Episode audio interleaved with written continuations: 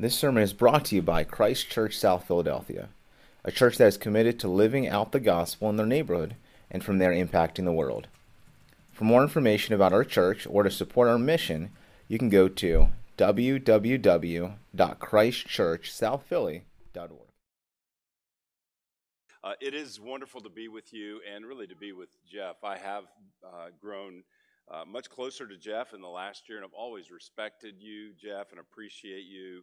And um, I'm almost old enough to be his dad. I was with his dad last night. Um, he's a little bit older than me, so I'm not quite old enough to be Jeff's dad. But uh, but when we're together, I learn as much from him uh, as he learns from me. I assure you. And it's just been a joy getting to know each of your uh, pastoral team members. I sp- this weekend was able to not only spend time with Jeff and his whole family, uh, but I was able to be with Matt as well, and and then of course I've uh, been with Joe and uh, Caleb at conferences as well, and here this weekend. So you've got wonderful men serving you as a team, and uh, we just to be on the ground with you, to walk your neighborhood has been wonderful for me. So I'm really going back with a fresh vision to share with my church about what the Lord's doing here and we want to support you and be prayerful for you and celebrate everything that's going on here except your football team. So, other than that, I'm from Dallas, uh, so uh, there, there you go.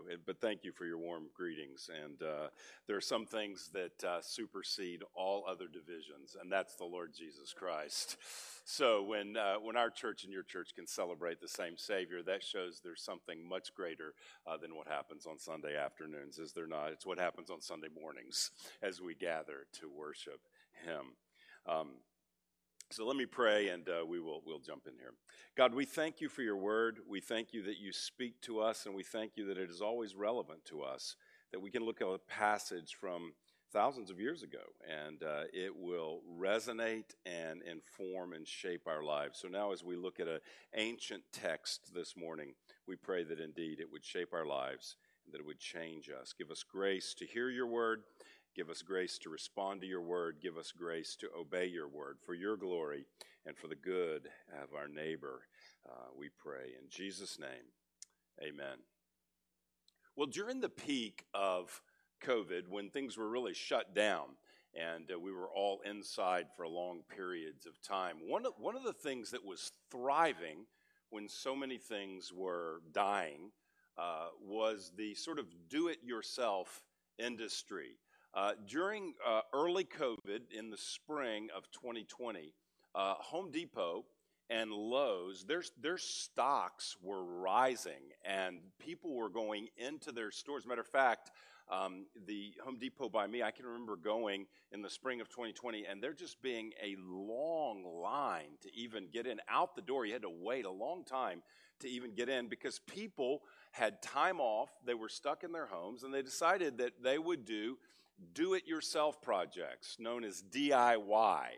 Do it yourself, DIY. It was, it was a, a year of DIY. As a matter of fact, 70% of people in America said that they tackled some home improvement pro- uh, project um, during COVID. 70% of Americans said there was something I fixed up in the apartment or the house or the, uh, the, the, my row home, wherever you live. There was something that I fixed up uh, and worked on during that time. And if you remember, there was a lot of DIY, do it yourself. There was DIY school.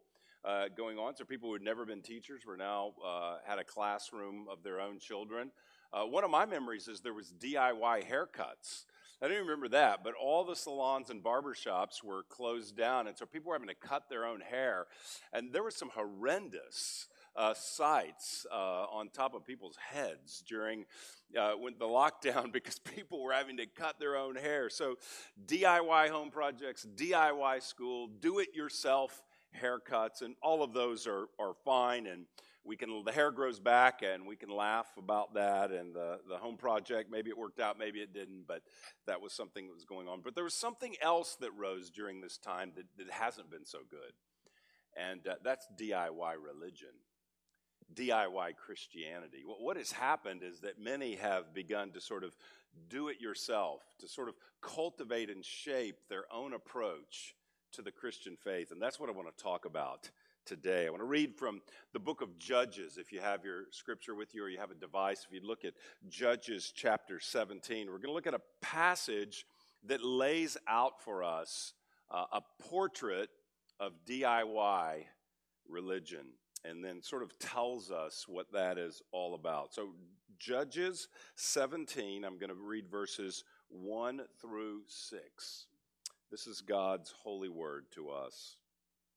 There was a man of the hill country of Ephraim whose name was Micah. And he said to his mother, The 1100 pieces of silver that were taken from you, about which you uttered a curse, and also spoke it in my ears, behold, the silver is with me. I took it. And his mother said, Blessed be my son by the Lord. And he restored the 1100 pieces of silver to his mother. And his mother said, I dedicate the silver to the Lord from my hand for my son to make a carved image and a metal image. Now, therefore, I will restore it to you. So, when he restored the money to his mother, his mother took 200 pieces of silver and gave it to the silversmith, who made it into a carved image and a metal image. And it was in the house of Micah. And the man Micah had a shrine, and he made an ephod and household gods, and ordained one of his sons who became his priest. In those days, there was no king in Israel, and everyone did what was right in his own eyes. That verse, everyone did what was right in his own eyes, that, that's how the book of Judges concludes. And that's really the theme of the whole book of Judges. It's a period of time in Israel's history where everyone just did what seemed right to them. It's a time, it's a really a tragic book. The book of Judges really is a tragic book because it's a time where God has brought his people into the land. He's given them the gift of the land of Israel that he promised uh, to Abraham. He's been faithful to his promise. He's brought them in the land, and, and uh, they are now to to settle there and to live according to his law. And what they're to do is to represent him among the nations. They're to be a light in the darkness. But here's what happens they get into the land, the promised land, and instead of being different from the surrounding nations to show them what God is really like, they begin to adopt the practices and the gods of the nations and compromise. And there's this repeated cycle in the book of Judges. The people live there, uh, live in Israel, then they begin to worship idols. And then God sends one of the surrounding nations to oppress them. And then they cry out for help. And then God raises up a judge, which is a military leader in this book. God raises up a military leader, which frees them from the oppressive nation. And they all repent and turn to the Lord and serve Him for a little while. Then they turn to the nation's gods, and then he raises up a nation to oppress them. So this is repeated cycle. And the section that we've just read shows us what life was really like in Israel, what his people were really like, God's people, and how they lived. And, and as we read this story, I'm going to walk you through the details of the story of this DIY religion story, and then we're going to come at the end and I'm going to make some practical application for us today. So, the first thing we read in the story is that there is a theft. We meet a man named Micah, and we find out the first thing we find out is that he's a thief. He's stolen a hefty amount of money from his mom. And he, he apologizes for it in verse 2, but it's sort of this rambling sort of apology, much like many of us did with our parents when we were young, where you just kind of beat around the bush and finally get to the point. Well, that's what he does. Verse 2, he says to his mother, uh, You know, um, the 1,100 pieces of silver, uh, you, you know that silver that was taken from you? Uh, and, and, then, Mom, you remember you uttered a, a curse, and uh, I heard that curse, and you know that silver? Well, it's with me. I took it. That's what he says in verse 2. So, after this rambling confession, he admits that he takes it. So, we first of all have a theft. Second thing we have in the story is we have a curse. So, we not only have a guy stealing from Mama, but we have Mama placing whoever stole from her under a curse. She speaks this curse so that whoever is the guilty party, they will receive some damaging experience, some harm for stealing. And so, from the story, we get the sense that Micah doesn't really wrestle with his conscience. He doesn't fear the Lord like he has disobeyed God, but he just doesn't want to be cursed. He just doesn't want to have the effects of a curse spoken over him, so he returns the money to his mom. And then there is a blessing. There's a theft, there's a curse, and then there's a blessing. Now, surprisingly, the, the, it quickly turns to a blessing in verse 2.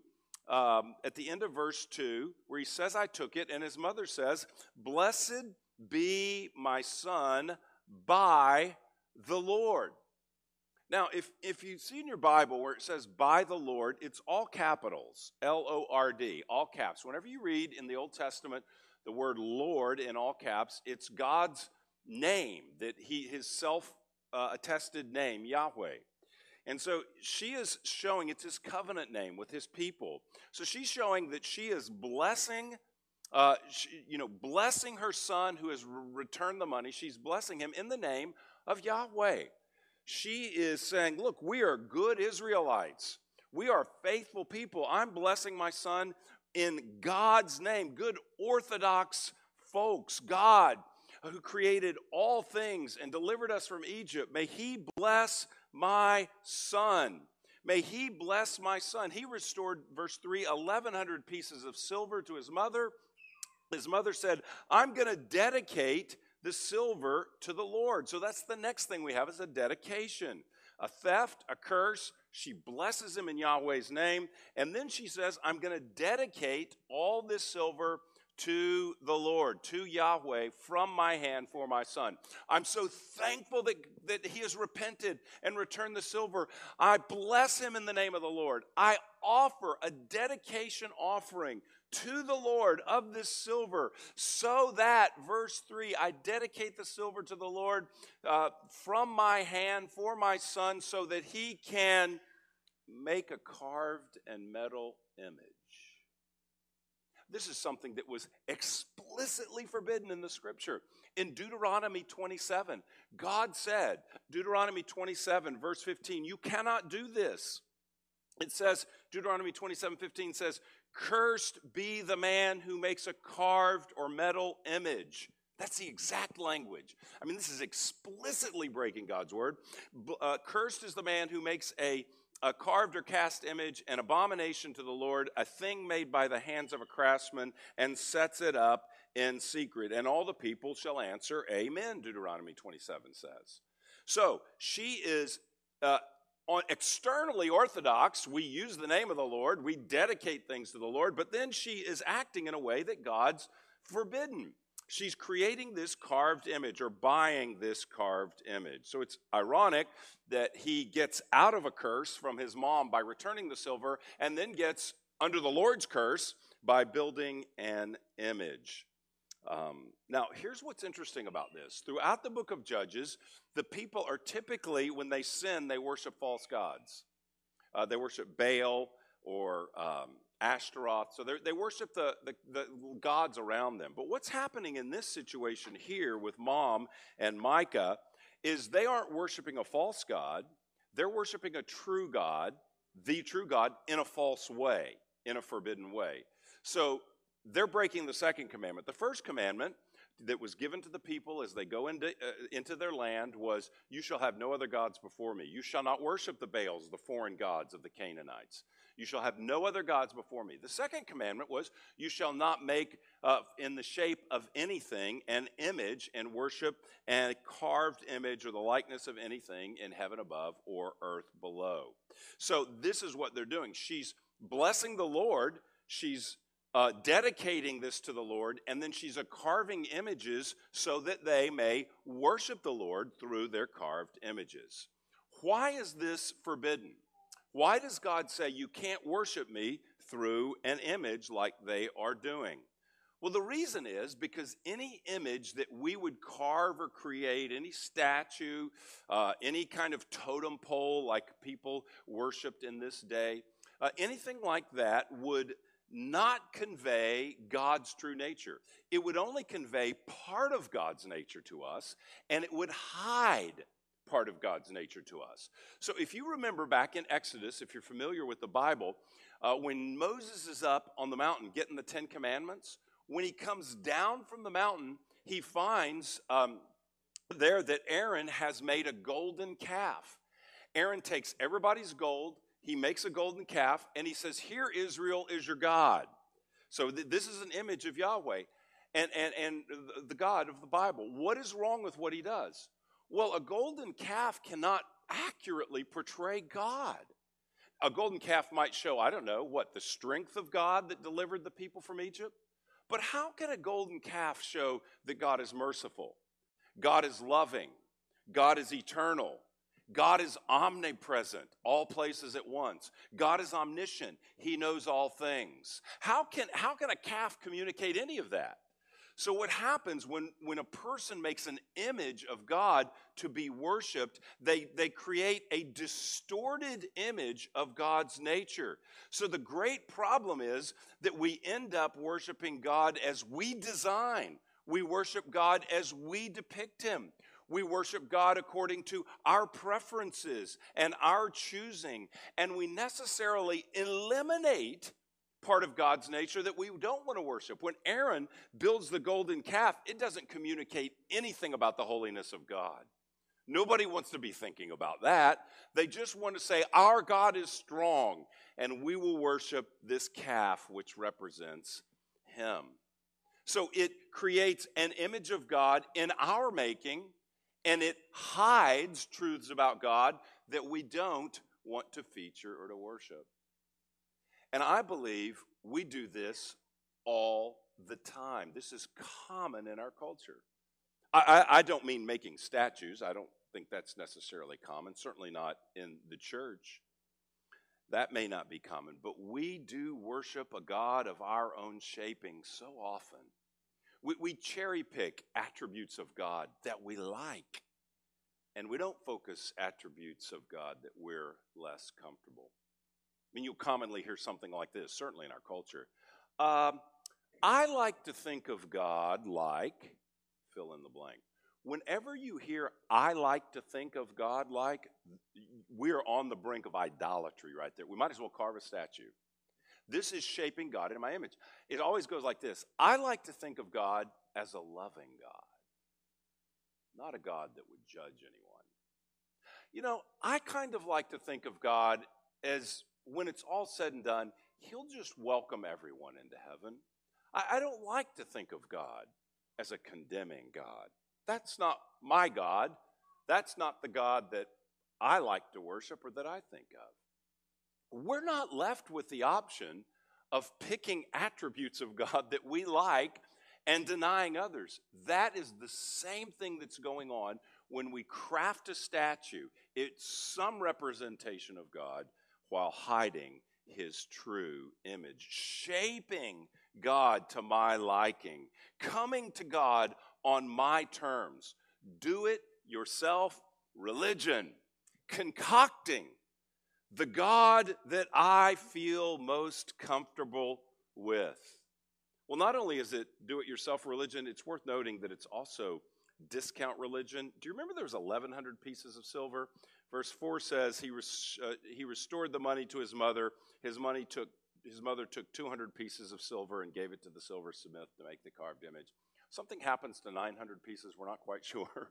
So it's kind of a discount religion, too. It's do it yourself religion, but they were having a sale down at the Home Depot. So I, I came out 900 pieces of silver ahead. So we have this dedication. Next, we have a shrine. It says that Micah, verse 5, had a shrine. The word shrine means house of God. Uh, Micah builds this whole little, not just a statue, but this whole little personal worship shrine. It's a stand, it's a, it's a hut, it's a, it's a corner of the room. I don't, I don't know what it is, but it's some kind of place of worship, house of worship. And then it says, verse 5 Micah had a shrine, and he made an ephod and household gods and ordained one of his sons.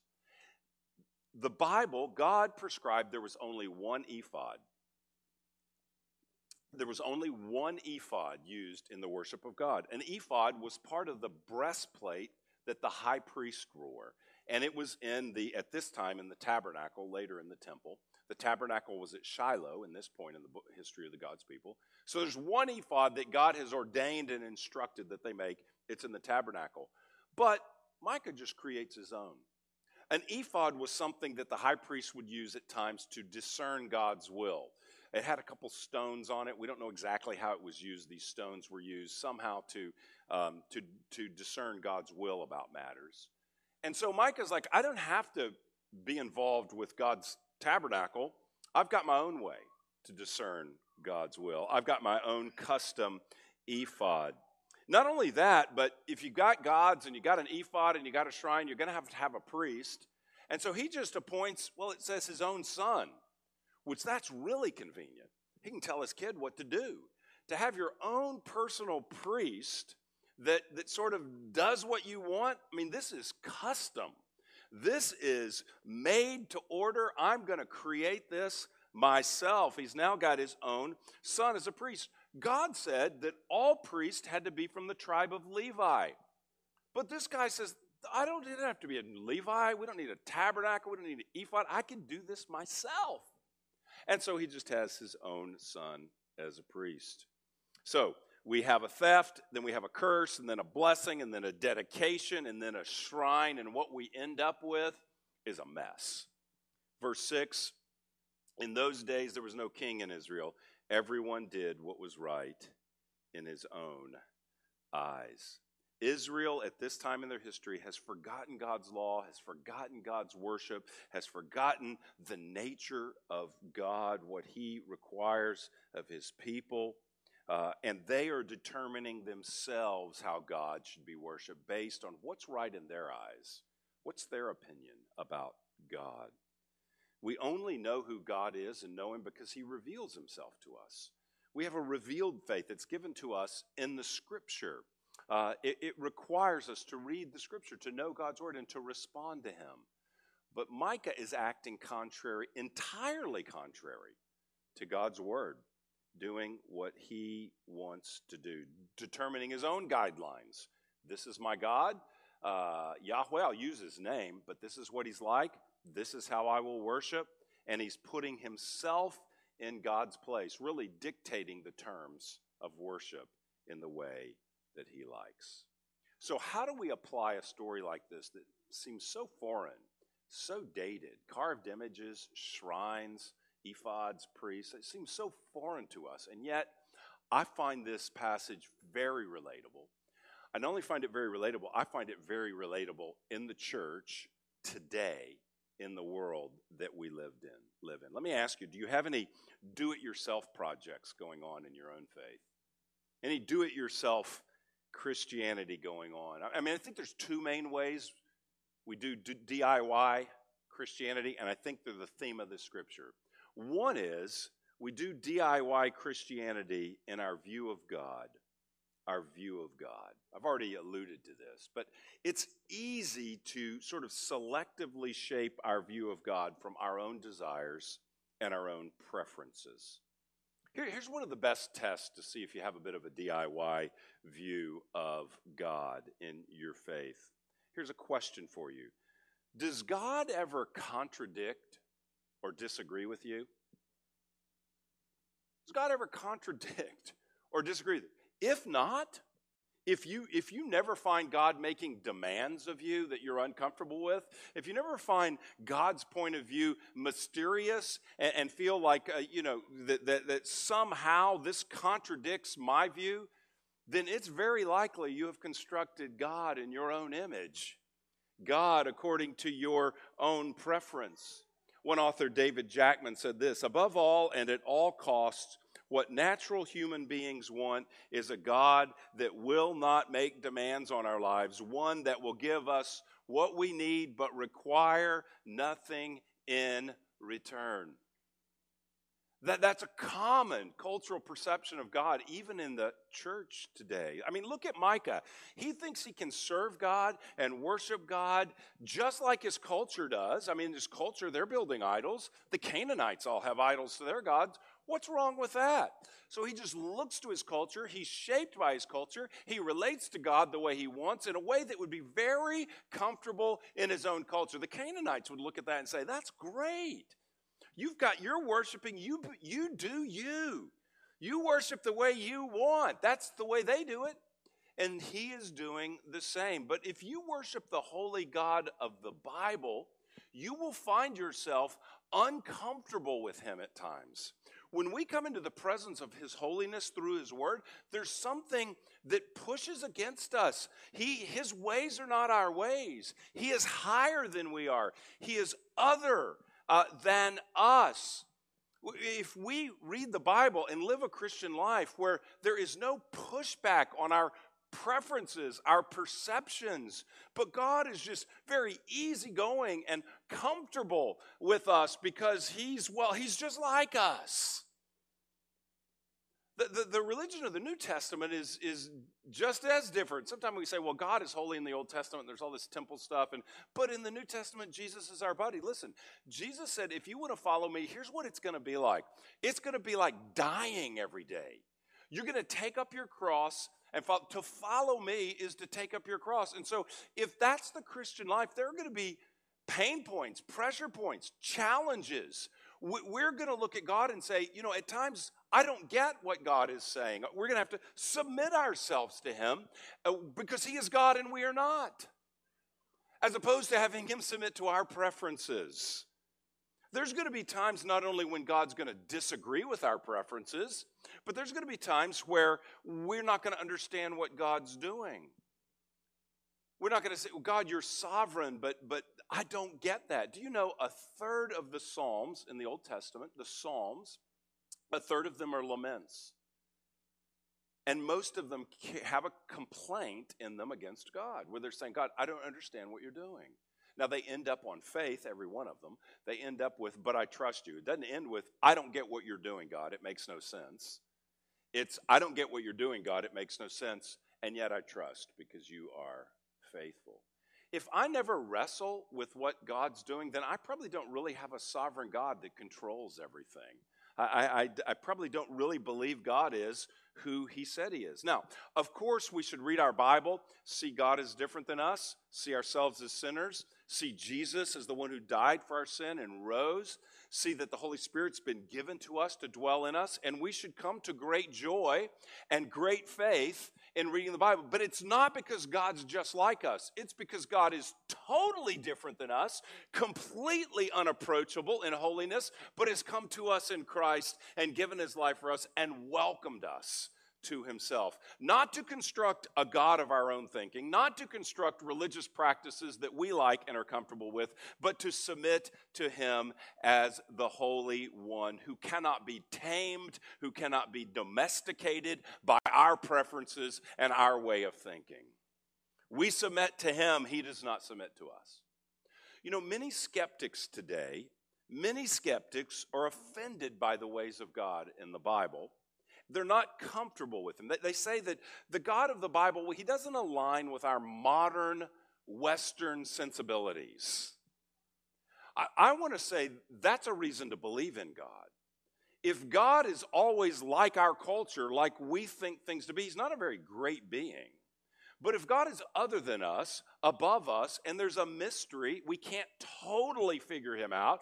We can't totally, there, there's some places we bow our knee and say, He is good, He is loving, He is holy. We submit to Him. The fact that God doesn't conform to modern Western sensibilities, I think, is an argument that He is God that we are human and that he is greater than us, not that he doesn't match up with us. It shows that he is, in fact, a transcendent divine being who will not conform to our cultural likings of the moment, which change, by the way, every year, every decade, every generation. He is unchanging. Any DIY projects with your faith, any place where you're saying, Well, I like to think of God this way, but I don't like to think of God that way. God doesn't really contradict. You find God contradicting you. If not, it would be good to read your Bible and pray, Lord, speak to me through your word. Show me who you are, because I'm believing that the Bible's always going to press on me. It's going to convict me. It's going to forgive me in Christ as well.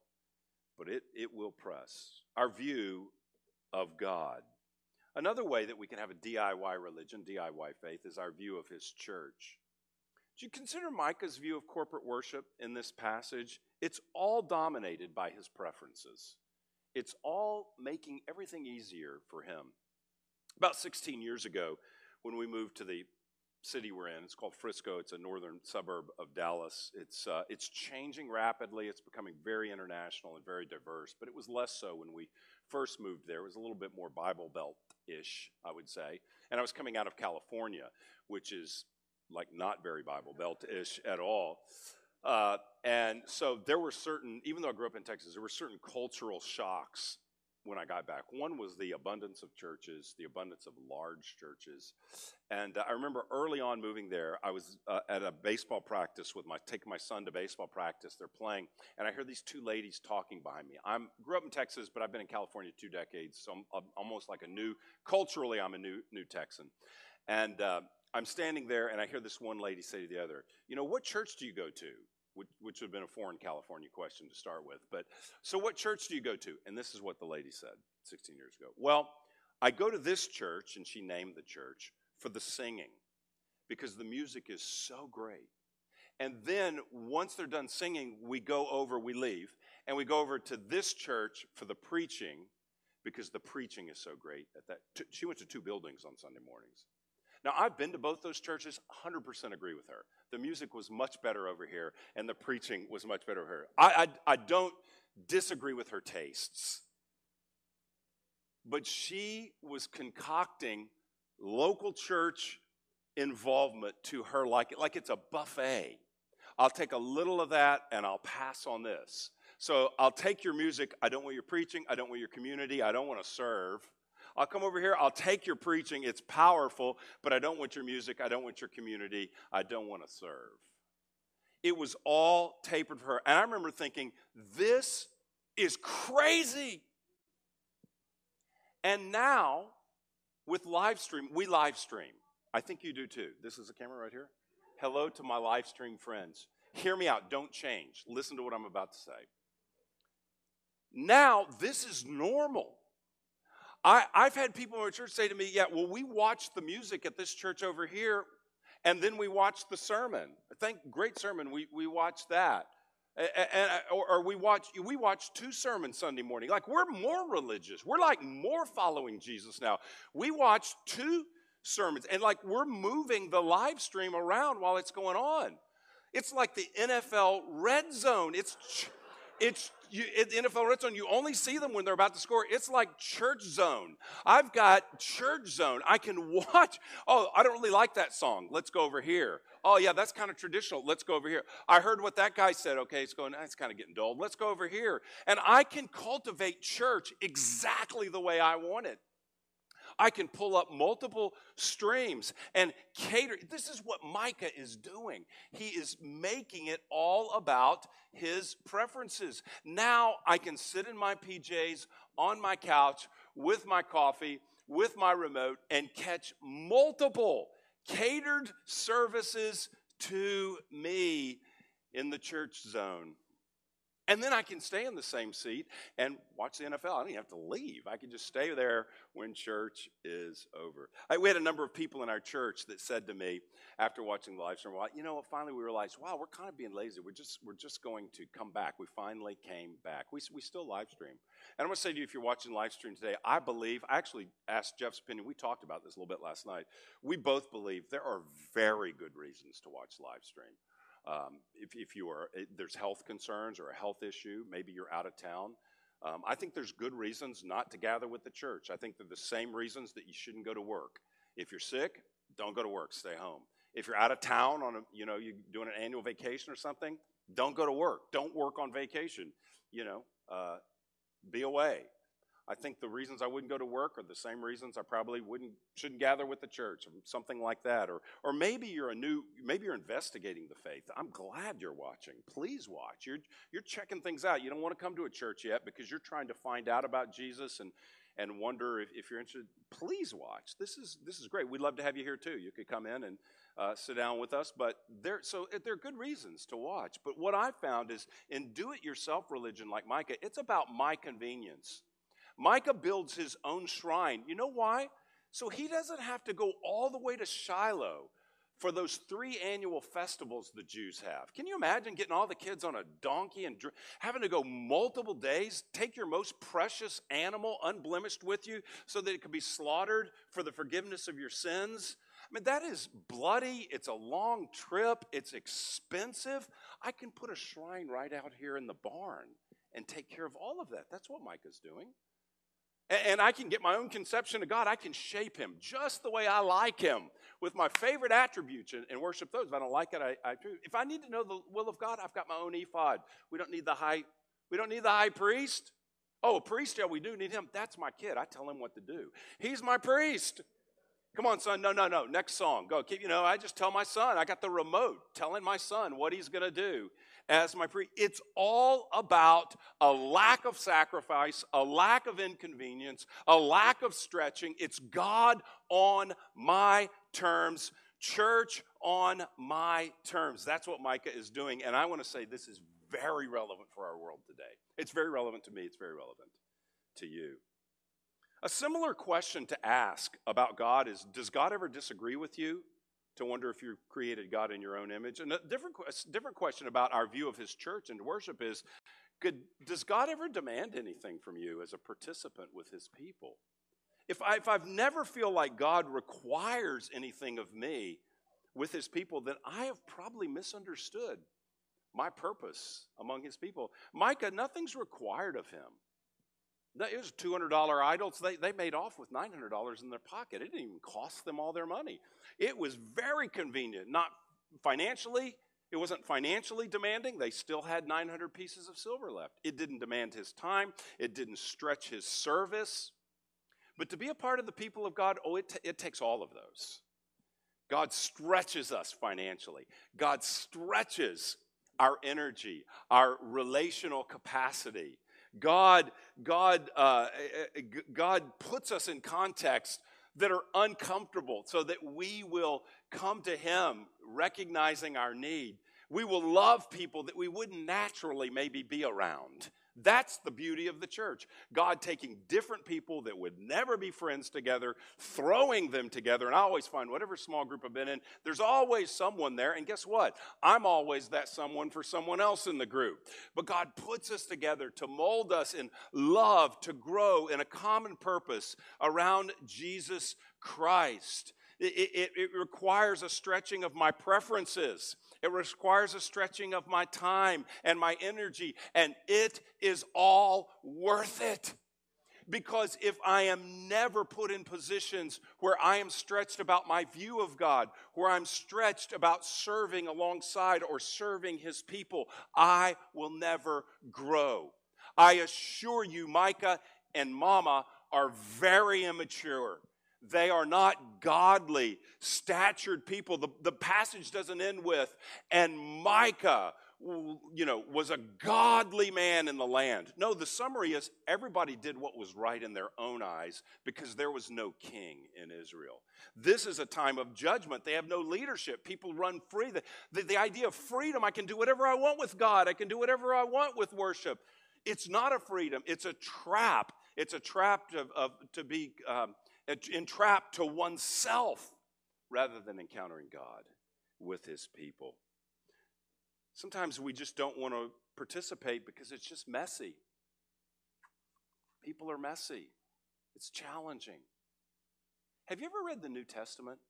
There's not a church in the New Testament that it would not have been a pain in the behind to be a member of. Every church is jacked up. Every church has got problems. There's not an easy church in the New Testament. You go, oh man, that'd be a breeze. That's right. That is called heaven. The new heavens and the new earth, it will be glorious. Until then, there will be challenges, but they're glorious challenges because God gives us community with his people. Do it yourself religion, or the, do you have a do it yourself view of God, a do it yourself view of his people? Here's what we need. This is the last idea from the text, very briefly. We need a king. It, it says that there's no king in Israel and everyone does what is right in their own eyes. What we need, the, the sense is, if we had a king, this kind of nonsense would be knocked off. You, you don't get to do personal shrines and idols. Somebody would come and, and, and get rid of that nonsense. We do have a king, and his name is Jesus. and he is good and glorious and loving, and he rules his very imperfect people like you and me. And he is doing something on planet Earth by not allowing people to run their own way and create their own religion, but by submitting to his benevolent, gracious, good reign, where he always acts for his acts for his glory and for the good of his people. Under his rule, we gather with his people. We receive his word. We apply his word. We receive the sacraments. We, we use our gifts. We serve others. We bear one another's burdens together. We join together and live for Jesus as a community, seeking to reach our city with his good news. We lay at, lay, uh, live out our mission and our various daily, daily callings in the places where he has placed us. And it is good and it is right and it is glorious and it's the very purpose you were created for. Do it yourself religion is self created. It's where we shape God and we shape His church in a mold that fits me, and that's self worship. Biblical Christianity is serving God and being a part of His community in a way that He has designed and He has prescribed because His ways are above our ways and He always acts for our good. We don't need images, we don't need shrines, we don't need do it yourself imaginations of God and do it yourself church because we have a king. And the king is on a mission and He is the Savior King, the one true God let's put aside our cheap DIY religion, which does look like our cheap DIY haircut from back in COVID, by the way, to get back to the intro. Uh, and let's get to the true and the better and the glorious purpose, embracing the King who's building his church for his glory and for our good. Let's worship him on his terms because his way is so far superior than anything we could think or imagine. Let's pray.